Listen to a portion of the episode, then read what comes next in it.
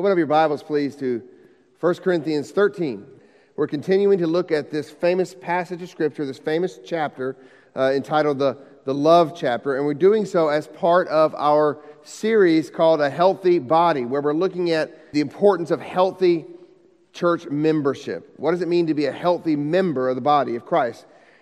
Now, several weeks ago, we looked at the nature of the church in Matthew 16, uh, verse 18. Then we looked at the purpose of the church in 1 Timothy 3, 4 through 16. Then three weeks ago, we began to examine the ministry of the church, meaning what are the one another's that we are called to do. If we are healthy church members, we are called to some one another's. And what are those one another's that we are called to do? And we saw in 1 Corinthians 12 that the foundational one another is to understand that we are members of one another. We are part of one body, and we need one another. And so that was 1 Corinthians 12. And so a couple of weeks ago, we began to jump into the one another's, and I broke the one another's into four categories. And the first of those was to love one another. And about one third of all the one another passages in the New Testament deal with us loving one another. For example, 1 Thessalonians 4 9. Now, concerning brotherly love, you have no need for anyone to write to you, for you yourselves have been taught by God to love one another. Romans 12 10. Love one another with brotherly affection. So, for the past two weeks, we've looked at what it means to love one another from 1 Corinthians 13. So, as you notice, as I'm describing the series here, we've jumped to several different passages of the scriptures, and that's by design right now as we do this topical series, and we'll return after this series is done to preaching verse by verse through passages of scripture, through books of the Bible. So, as we've looked at this love chapter, we looked already two weeks at what it means to love one another, and today will be the last week we look at that category. Um, and then next week, November 5th, we'll look at serving one another. And then the week after that, November 12th, we will look at being at peace with one another. Serving one another will be in John chapter 13. And then being at peace with one another will be in Romans 12. And then we'll wrap it all up on November 19th by looking at how the church is called to teach one another. Now, I want to remind you of how 1 Corinthians 13 as a whole breaks down. So I, I gave you this basic breakdown of 1 Corinthians 13. There is the requirement of love, which is verses 1 through 3. There are the characteristics of love, or we said the facets or the aspects of love, found in verses 4 through 7, and there are 15 of those. And finally, there's the permanence of love, which we see how love endures forever in verses 8 through 13. So, two weeks ago, two weeks ago, we began by looking at the requirement of love, and we saw two weeks ago that you can boldly and eloquently speak the truth, but if you're doing it without love, then you're proclaiming nothing. Or you can confidently and accurately know deep truth, but if you do so without love, you attain nothing. Or you can generously and sacrificially live out the truth, but if you do so without love, you gain nothing. And then last week and today, we're looking at the second part, the characteristics of love. And um, as I used the illustration last week, sort of the, the facets of love, like a diamond. There are 15 of them, and I broke them down as following. So we looked at the actions that mark true Christian love in verses 3 through 5. So the first set of facets we looked at were these actions that mark true Christian love. And remember, I use the word actions here because it doesn't come across in our English, but in 1 Corinthians 13, there, as it begins to describe love, love is patient, love is kind, those sound like adjectives to us, but in the Greek, those are verbs. Those are verbs. So this, this involves how we live out our life, it involves our action. And there were two positive ones, followed by seven negative ones. First, the two positive ones love is patient, love is kind, and then the negative ones love is not envious, love is not boastful, it is not arrogant, it is not rude, it does not insist on its own way, it is not irritable, it is not resentful. And that's as far as we got last week. And so now, as we get into verse 6, we're going to look at the attitude that marks true Christian love in verse 6. And then finally, in verse 7, we'll look at the abundance that marks true Christian love in verse 7. And then to conclude today's message, of course, we'll come back at the very end here to conclude with a little bit of a look at the permanence of love. Let's stand now as we read 1 Corinthians 13 and let the Word of God speak to us. 1 Corinthians 13, verses 1 through 13. We're going to read the whole chapter, 1 Corinthians 13, verses 1 through 13. We stand in the honor of the reading of God's holy and infallible word. 1 Corinthians 13, verse 1. If I speak in the tongues of men and angels, but have not love, I am a noisy gong or a clanging cymbal. And if I have prophetic powers and understand all mysteries and all knowledge, and if I have all faith so as to remove mountains but have not love, I am nothing. If I give away all I have, and if I deliver up my body to be burned but have not love, I gain nothing. Love is patient and kind. Love does not envy or boast, it is not arrogant or rude. It does not insist on its own way. It is not irritable or resentful. It does not rejoice at wrongdoing, but rejoices with the truth. Love bears all things, believes all things, hopes all things, endures all things. Love never ends. As for prophecies, they will pass away. As for tongues, they will cease. As for knowledge, it will pass away. For we know in part and we prophesy in part. But when the perfect comes, the partial will pass away. When I was a child, I spoke like a child. I thought like a child. I reasoned like a child. When I became a man, I gave up childish ways. For now we see in a mirror dimly, but then face to face. Now I know in part. Then I shall know fully, even as I have been fully known. So now, faith, hope, and love abide, these three, but the greatest of these is love. Let's pray. Heavenly Father, we pray this morning that you would speak to us through your word. Heavenly Father, your love is perfect. Our love is imperfect. So when we hold up the love that we have as believers for one another, and even for those outside the church, when we hold it up to your word, we find it extremely lacking. We fall so short. But that's why we need to hear this passage of Scripture. And so this morning, I pray that you continue to stir up our hearts to love one another in a way that, that shows that we truly are believers. We truly do belong to the God who is love. Lord, keep us from any distractions this morning and center our hearts in on your word. Give us ears to hear. Give me a mouth to speak. I pray in Jesus' name. Amen. Please be seated. So today is our chili cook off, our fellowship meal after the service is done today. And I was preparing yesterday some chili. Um, I don't expect it to win, okay? It, it never, it never has. Um, but I was preparing my chili and thinking I was doing a pretty good job. I'm, I'm actually actually thinking about the sermon while I'm preparing chili, and I was thinking, man, you know, putting together sermons kind of kind of like putting together chili. You got to put all the right ingredients in and mix it together, and so I'm I'm doing it, and so I have it all going. It's nice and hot, and, and Heather comes over to taste it. and uh, so she opens the, the pot and, and tastes it, and it just kind of doesn't move for a few seconds. And then um, I was just kind of waiting, and then she tastes it again. And she says, Do you mind if I fix this? I was like, Well, I, I guess so, you know. So already off the bat, my name needs to be out of the running because as I'm about to explain, my wife fixed my chili.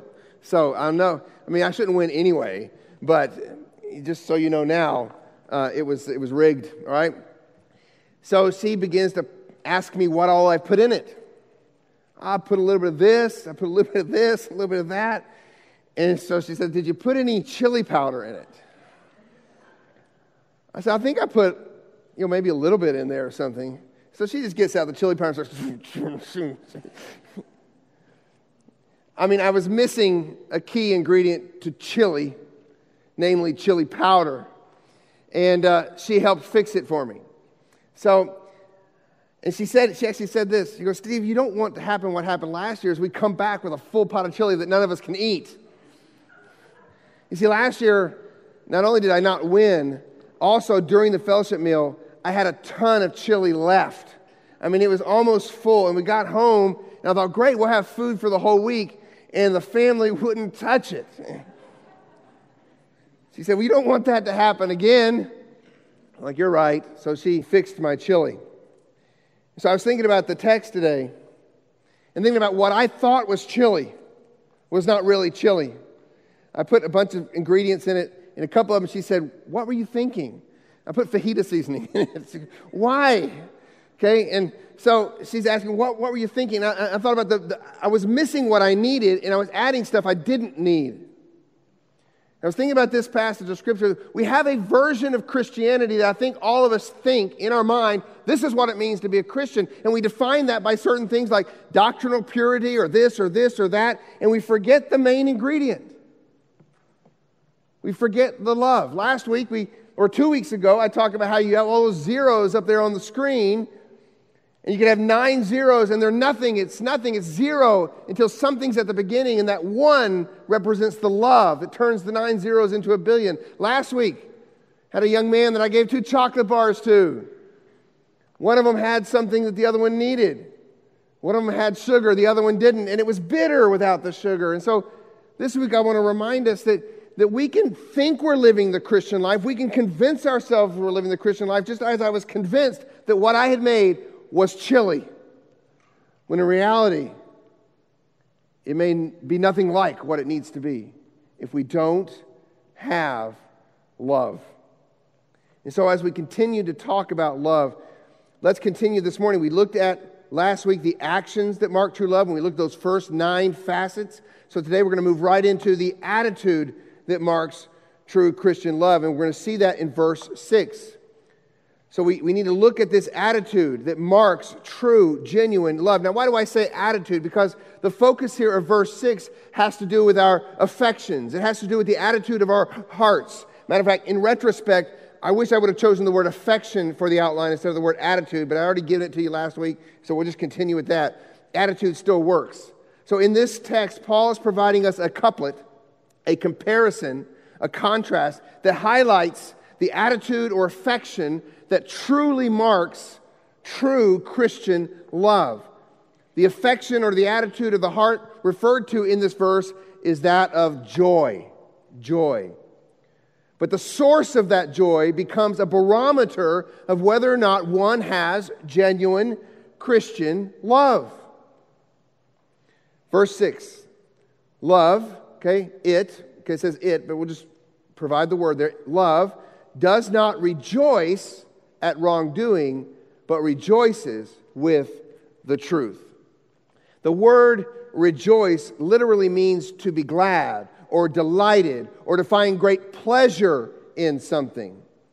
So, for example, in Philippians 4 4, when the Apostle Paul gives us the imperative, rejoice in the Lord always, again I say rejoice, he is commanding us to find our gladness, our pleasure, our satisfaction in Christ Jesus our Lord. So, verse 6 here it, love, does not rejoice at wrongdoing.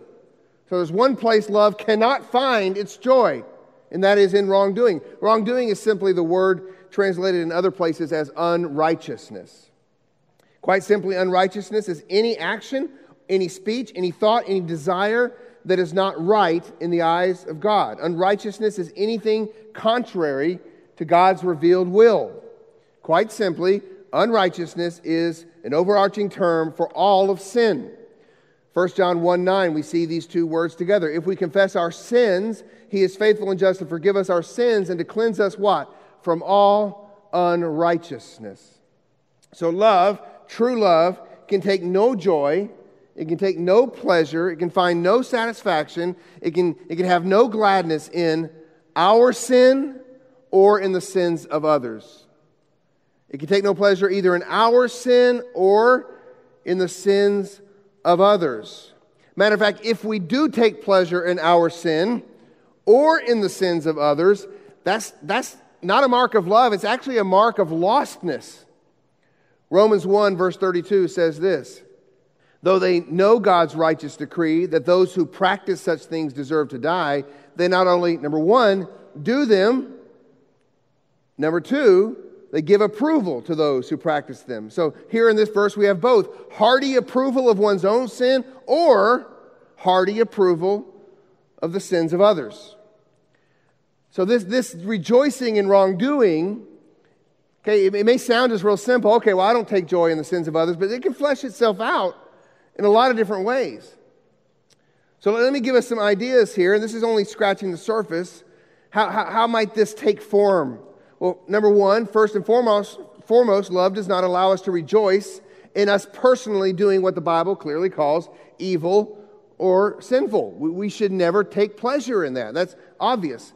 But number two, okay, so uh, of course, love does not, should not enjoy doing evil, but also, it, therefore, should not enjoy seeing evil come upon others. It shouldn't enjoy doing evil to others, but it shouldn't enjoy seeing evil come upon others.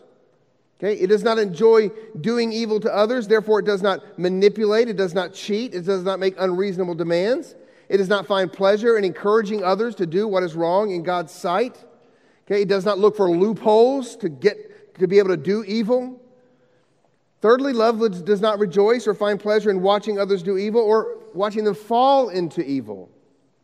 Fourthly, love does not find any joy or satisfaction in seeing others have evil done to them, even when we feel that they have it coming.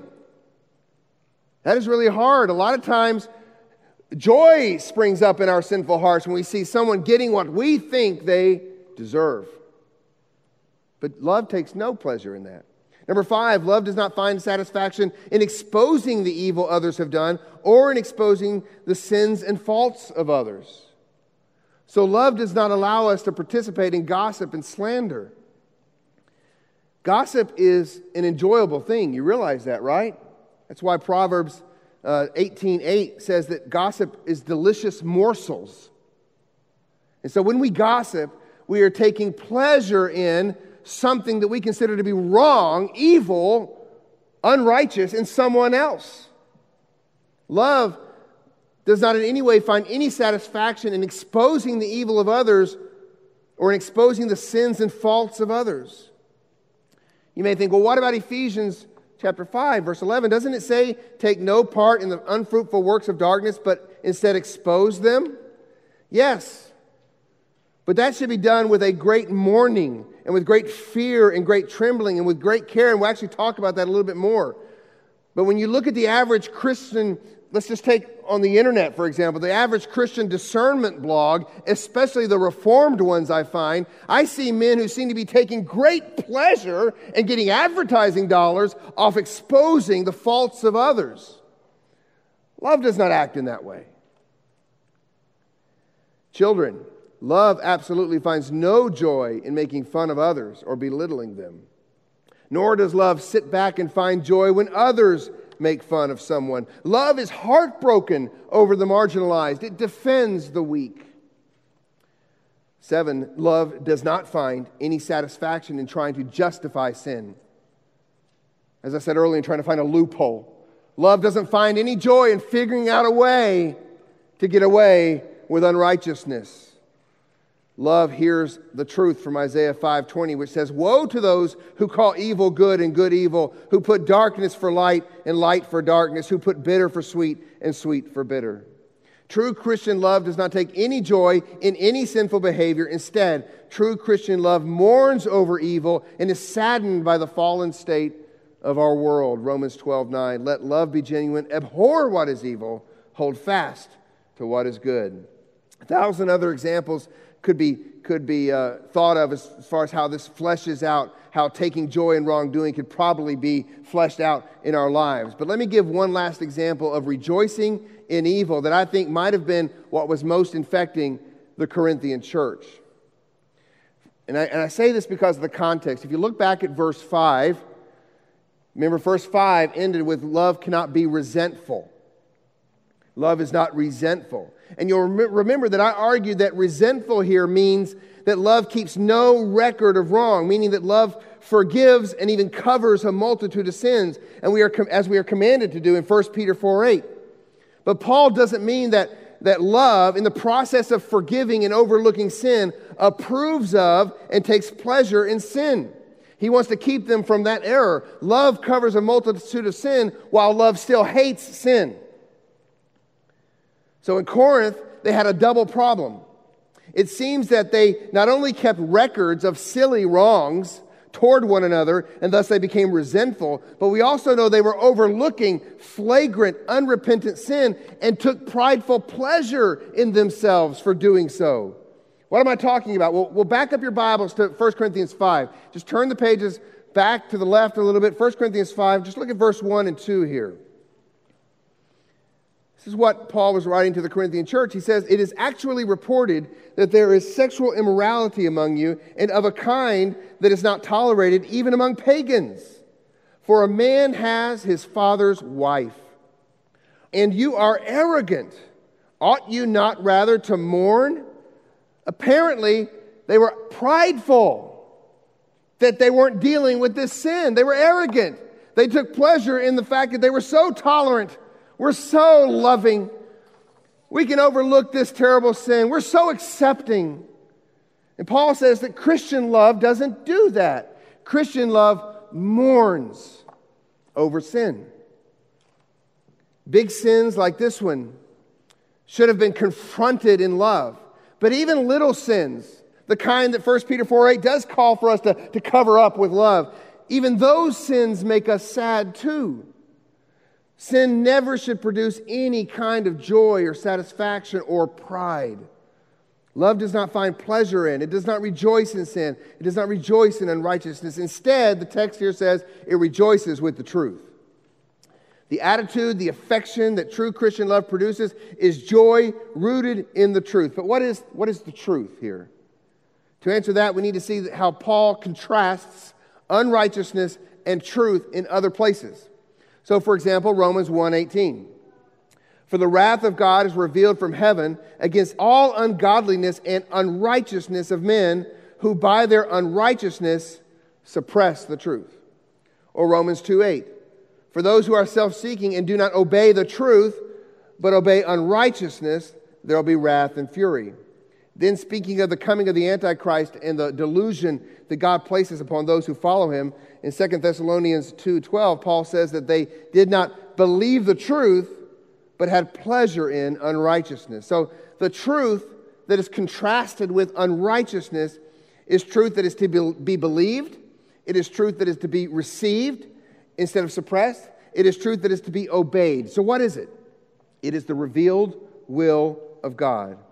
It is the revelation of God in nature, but even more, is the revelation of God in His Word. So, if you rejoice in, if you find pleasure in God's revealed will, in God's Word, you cannot rejoice in, you cannot find pleasure in, you cannot find any satisfaction in unrighteousness. True Christian love drives one to find pleasure in God's Word. Psalm 19.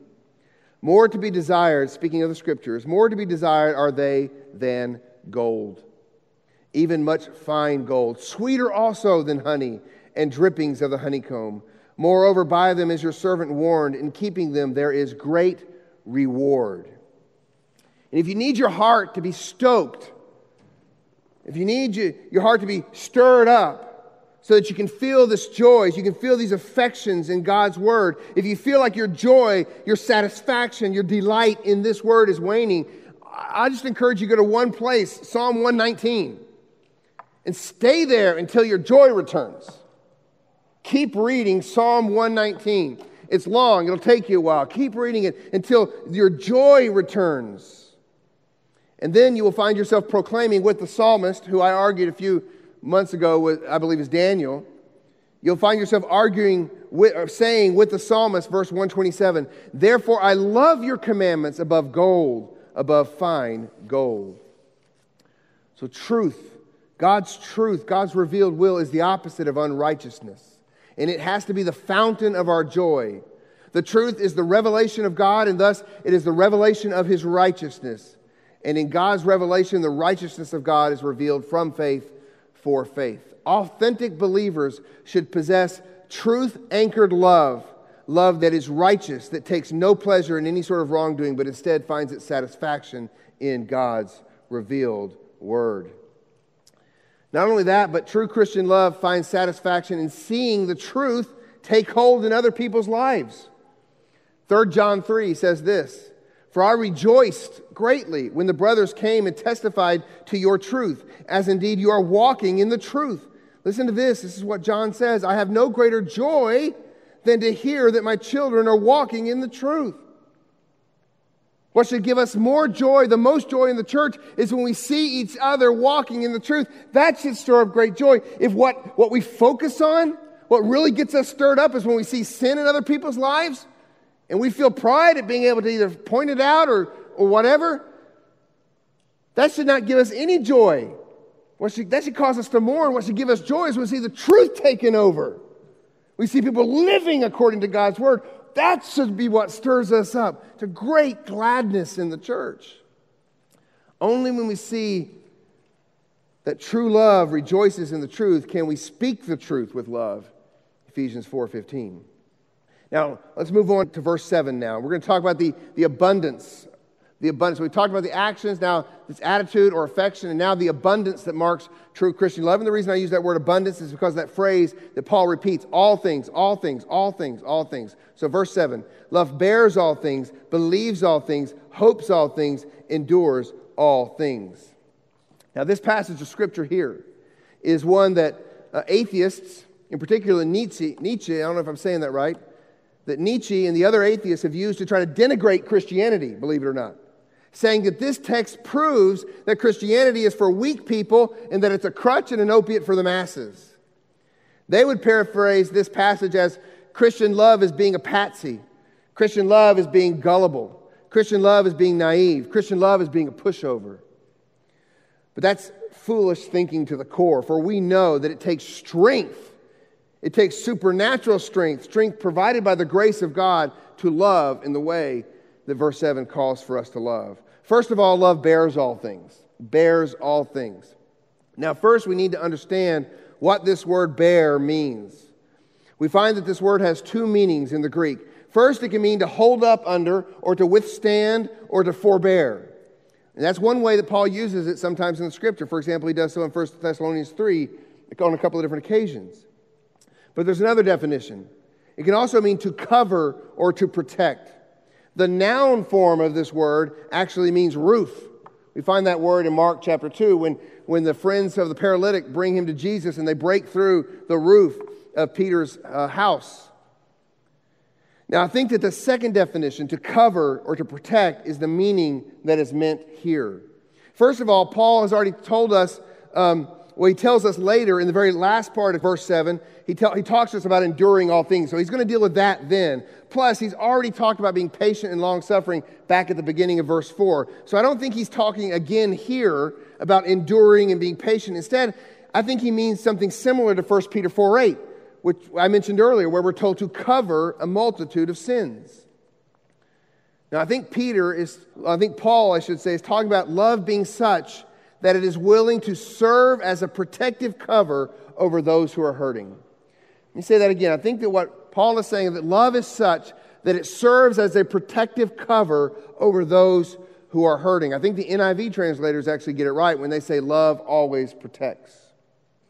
Here's what John MacArthur says about this verse Stego, which is the Greek word to bear, basically means to cover or support and therefore protect. Love bears all things by protecting others from exposure, ridicule, or harm. Genuine love does not gossip or listen to gossip. Even when sin is certain, love strives to protect with the least possible hurt and harm to the guilty person. Love never protects sin, but is anxious to protect the sinner. Did you hear what MacArthur said there in the end? Love doesn't protect sin and hide sin, but it protects the sinner. Love doesn't want to see someone hurt, even when he or she is in sin. And it's this type of love that drives us to do what Matthew 18 teaches us to do namely, to deal with sin privately and discreetly. Sin is only exposed to the congregation if it is very serious, if it is outward in nature, and most importantly, if it's unrepented of. Christian love does all it can to protect the sinner and deal with sin very carefully, very discreetly. And in that way, it keeps a cover, it keeps a roof over sin. And of course, it goes without saying that Christian love also protects those who have been sinned against, those who have been hurt and attacked by others in the church. Love does all it can to protect them, to come alongside them, to bear the burden with them, to watch over them, to help them, to be that brother that goes along with them to deal with the sinner. This does not mean, when we talk about covering sin, don't misunderstand me, this does not mean that we ignore sin. Proverbs 27 5 says, Better is open rebuke than hidden love. We don't ignore sin in each other's lives. But Proverbs 10 12 says, Hatred stirs up strife, but love covers all offenses. Love knows how to do both deal with sin and keep a lid on sin. Proverbs 17, we see the beautiful, beautiful biblical balance here. Proverbs 17, verses 9 and 10. Verse 9 says, Whoever covers an offense seeks love. Did you hear that? Whoever covers an offense seeks love, but he who repeats a matter separates close friends. And then in verse 10, a rebuke goes deeper into a man's understanding than a hundred blows to a fool. So we must know how to confront, to rebuke sin, but at the same time, cover sin. Love takes no pleasure in wrongdoing. It knows how to rebuke sin, yet in the process of rebuking, it knows how to protect and care for the sinner and the sinned against. And it knows how to do all this in all the time, in all circumstances. This is the only way Galatians 6 1 can be done. It says this Brothers, if anyone is caught in any transgression, you who are spiritual should restore him, what? In a spirit of gentleness, meekness. Now, the next facet of verse 7 here, the next aspect or characteristic of love is, says this it says, Love believes all things. Now, first, let me say what this is not. This is not gullibility, this is not blind um, naivete. Proverbs 14, 15 says, The simple believes everything, but the prudent gives thought to his steps. Love does not mean we check common sense at the door. Love does not mean we discard discernment. 2 Peter 3, 17. Okay, you talk about us being told to be discerning. 2 Peter 3:17 tells us to take care that you're not carried away with the error of lawless people. And then 1 John 4 1 says, Beloved, do not believe every spirit, but test the spirits to see whether they are from God. Paul himself doesn't expect Timothy to blindly believe and accept everyone. He warns Timothy in 2 Timothy 2, verses 17 through 18, that there were a couple of guys, a guy named uh, Hymenaeus and another guy named Philetus. These guys had swerved from the truth, they were causing problems. Later, in 2 Timothy 4, verses 14 through 15, he warns his young protege to watch out for a guy named Alexander the coppersmith, who, who was opposing the gospel message. So, Paul cannot mean here that one is to blindly accept and believe anyone or everything. So, what does Paul mean here in 1 Corinthians 13 7 when he says that love believes all things? Well, basically, Paul means that we need to always and at all times and in all situations assume the best of others. Specifically, we are to believe the best of our brothers and sisters in Christ. We are to believe the best about them. We are to assume the best about them. This does not mean you ignore the fact that your fellow Christians are depraved human beings just like you are, but it does mean that in love, in charity, we assume the best of them. If I could say anything for my 10 years of pastoring Harbins, I would say one of the main problems in the church is that we assume the worst of each other. We jump to conclusions. Instead of practicing this right here, where we are to assume the best of others, we get an email, we don't know what the tone of it is, we read tone into it, and we assume that someone's mad at us.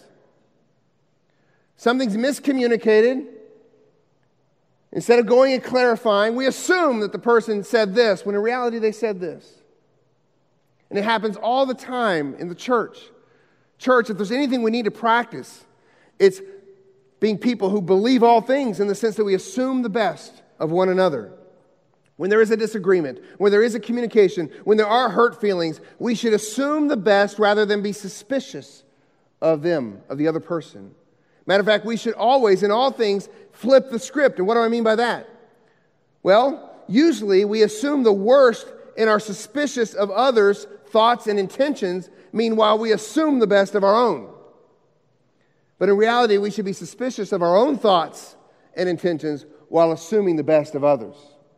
We should flip the script. This is the facet of love that should put the death knell in judgmentalism. Jerry Bridges, in his book that I mentioned last week, Respectable Sins, and by the way, that book is back there on the shelf of the counseling books that are available. There's one copy left. I'm going to encourage you to read it. I think it's maybe Jerry Bridges' best book outside of Trusting God, which is another great book. In his book, Respectable Sins, he says this Most of us can slip into judgmentalism from time to time, but there are those among us who practice it continually. These people have what I call a critical spirit. They look and find fault with everyone and everything, regardless of the topic of conversation, whether it is a person, church, an event, or anything. They end up speaking in a disparaging manner. And as we've already noted in this chapter, judgmentalism was, a, was an issue in Corinth. So, love that believes all things is love that when disagreement or confusion or hurt feelings arise, it, it's love that must, as John MacArthur says, always opt for the most favorable possibility. Did you hear that? Always opt for the most favorable possibility. So when you don't understand what's going on, and you don't understand what's been said, there's different possibilities before you. Did they mean this? Did they mean this? Could they mean this? No. Find the one that's assuming the best and go with that one. Stick with that one. That's what love does. This is the love that Job's friends lacked. Thus, these friends of his, they became loveless judges instead of loving friends. James 4, verse 11 says this Do not speak evil against one another, brothers. The one who speaks evil against a brother or judges his brother speaks evil against the law and judges the law. But if you judge the law, you are not a doer of the law, but a judge. There is only, listen to this, one lawgiver and judge, he who is able to save and to destroy. But who are you to judge your neighbor? Do you see something from this text in James? Judgmentalism is idolatry. It's idolatry. It puts oneself in the place of God. Be warned, friends. If you're susceptible to a critical, judgmental spirit, be warned. You are flirting with another God. But there's one final aspect of this love that believes all things. See, this verb here, believes all things, is quite simply the verb to have faith. So it points to something beyond having faith in people. We believe all things because we believe all things are possible with our God. Why do we assume the best? Because we assume the best about God. We assume the best about people because we assume the best about our God who works in people. We believe all things because we believe all things are possible with our God. In other words, we may suspect that someone means us ill, and we may have good reason for doing so, but love will assume the best, knowing that even if there is evil intent, God can use it for good, and God can soften our opponent's hearts. This is exactly the type of love that Paul expects young Timothy to have in 2 Timothy 2, verse 24, which, by the way, comes right after he warns Timothy about Hymenaeus and Philetus. 2 Timothy 2:24 And the Lord's servant must not be quarrelsome but kind to everyone able to teach patiently enduring evil correcting his opponents with gentleness why why why would he do this because he because he just knows the human spirit, and if he just does that, they'll change. No. The way Timothy is to believe all things is this he believes that all things are possible with God. Look what the verse goes on to say. God may perhaps grant them repentance leading to a knowledge of the truth. The means God will use to do it is you assuming the best of them and showing gentleness to them, and then God may grant them repentance leading to a knowledge of the truth, and they may come to their senses and escape from the snare of the devil after being captured by him to do his will. This is what it means to have love that believes all things. And that flows into a love that hopes all things. That's the next facet here. The love that hopes all things. And this is, is this blind optimism? No, it is not. Then what does hopes all things mean? Well, first of all, we need to be reminded that hope is a pervasive theme in the New Testament. 31 times the New Testament writers write about hope. Well, what does this hope, what does our Christian hope have to do with love? Quite simply, true Christian love makes us people who can never look at another person and say, he or she is hopeless. True Christian love makes us the kind of people who can never look at another person and say he or she is hopeless. Love instead looks at our fellow human being, our fellow image bearer of God, and sees the potential of what God can do in them. Love, therefore, produces in us a confident, God centered optimism, a confident expectation that God can do the impossible and take that seemingly hopeless person who is so unlovable and transform them by the grace of God. This is the kind of love that looks at a greedy swindler perched in a tree, a guy whom everyone else had written off as hopeless, and says, Zacchaeus, hurry, come down, for I must stay at your house today. True Christian love, therefore, sees no person as outside the reach of God, no person beyond hope. Why? Because we know what God did for us. Ephesians 2:12. Remember that you were at that time separated from Christ, alienated from the commonwealth of Israel, strangers to the covenants of promise. And listen to this having no hope and without God in the world. Verse 13, but now, but now, in Christ Jesus, you who were once far off have been brought near by the blood of Christ. If you're in Christ, then you know that you were once that hopeless one, but now God has intervened. So when we look at someone and we're tempted to think that person is a hopeless wreck of a human being, true love shifts our gaze from the fallenness of the person to the faithfulness of God and says, But God, but God, but God can do anything. And thereby love begins to hope all things. Love that hopes all things, therefore, eliminates any sense of superiority and says that God brought me, this hopeless person, out of hopelessness and into hope. And praise God, will you do the same thing for them? A love that hopes all things eliminates superiority. That's not blind optimism. Instead, it's confidence in the sovereign grace of our Almighty God. And that confidence allows for the next facet namely, that love endures all things, meaning that love never gives up. It continually bears up under all circumstances, most specifically, painful circumstances brought upon us by other people. Endures means to bear up courageously under pressure, to persevere. That's what this word means. So love keeps on keeping on. Christian love is like the Energizer Bunny, it just keeps going and going and going. Why? Because we have strong confidence in God, that God is with us, that God is our protector, that God is working all things together for our good. And so it gives us the confidence to keep on, to endure, both in loving others and in waiting for God as God loves us. Hebrews 13:1 says, "Let brotherly love continue. Let it endure." Verse 2 goes on to say, what that looks like. Do not neglect to show hospitality to strangers, for thereby some have entertained angels unawares.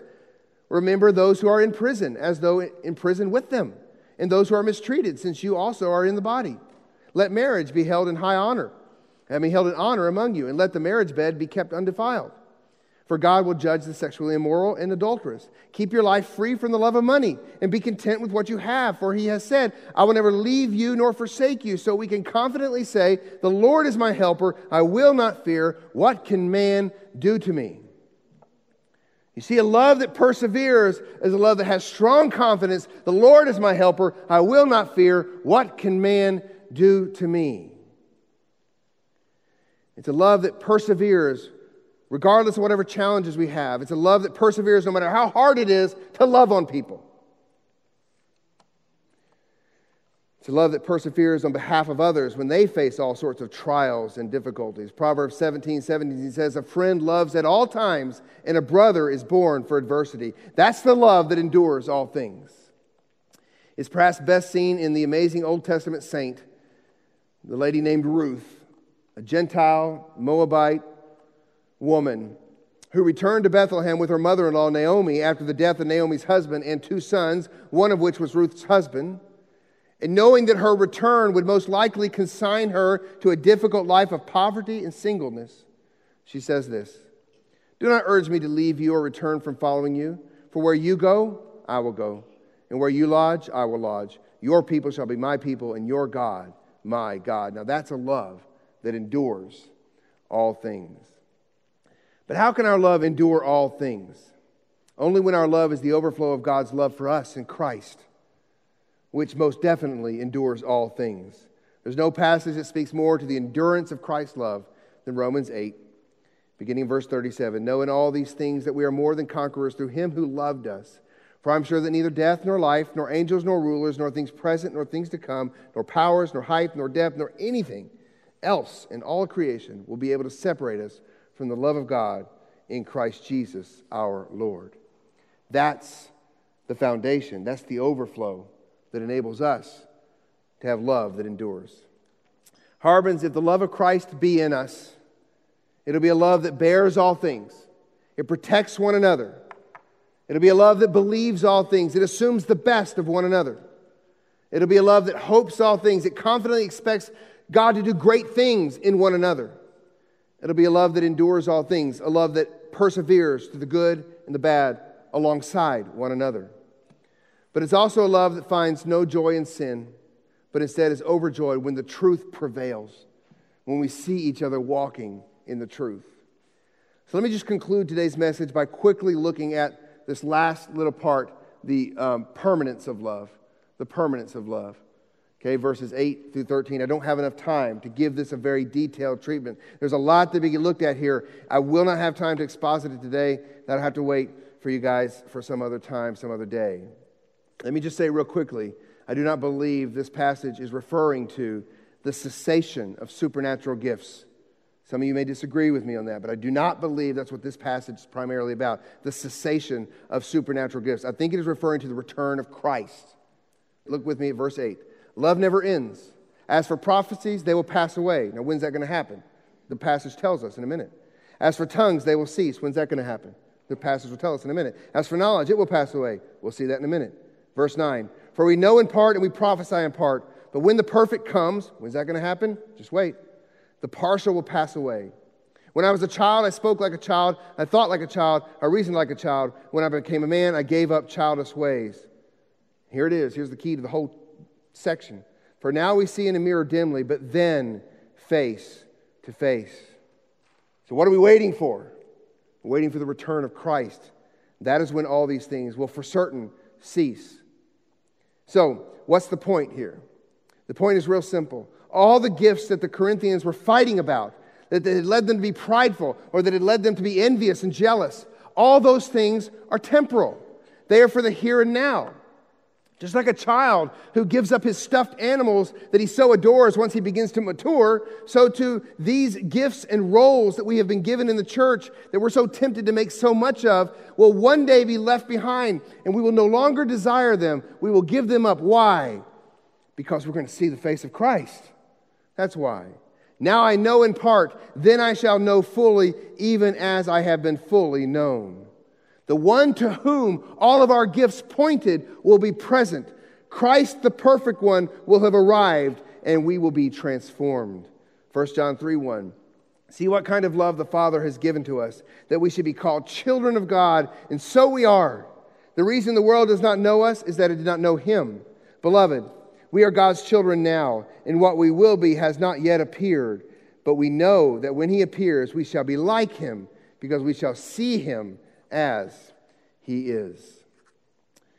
When we are transformed into the image of Christ, when that final sanctification happens, we'll no longer need our gifts.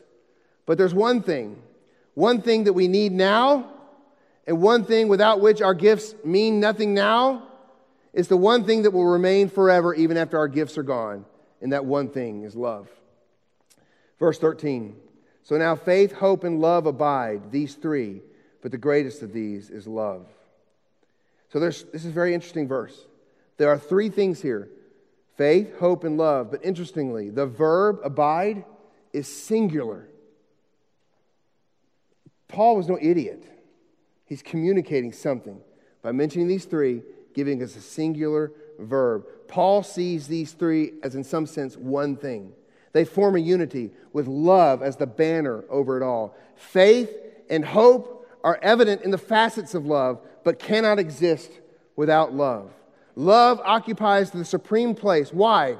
Why does love occupy the supreme place? Number one, because God loves. And number two, because God is love. God loves we cannot say that God exercises faith. We cannot say that God exercises hope, but we can say that God loves. John 3:16 For God so loved the world that he gave his only son that whoever believes in him should not perish but have eternal life. And number two, God is love. God has never said to be faith, God has never said to be hope, but God is, we're told in the scriptures, said to be love. God is love. 1 John 4 16. God is love, and whoever abides in love abides in God, and God abides in him. So, what are we called to do, Harbins? As we saw in the passage that Dima read earlier, we are called to be holy, for he is holy. And therefore, we are called to love, for he is love. What an exquisite end to the love chapter. Why do we love? Why do we love one another? We love because our God is love, and whoever abides in God loves. Let's pray.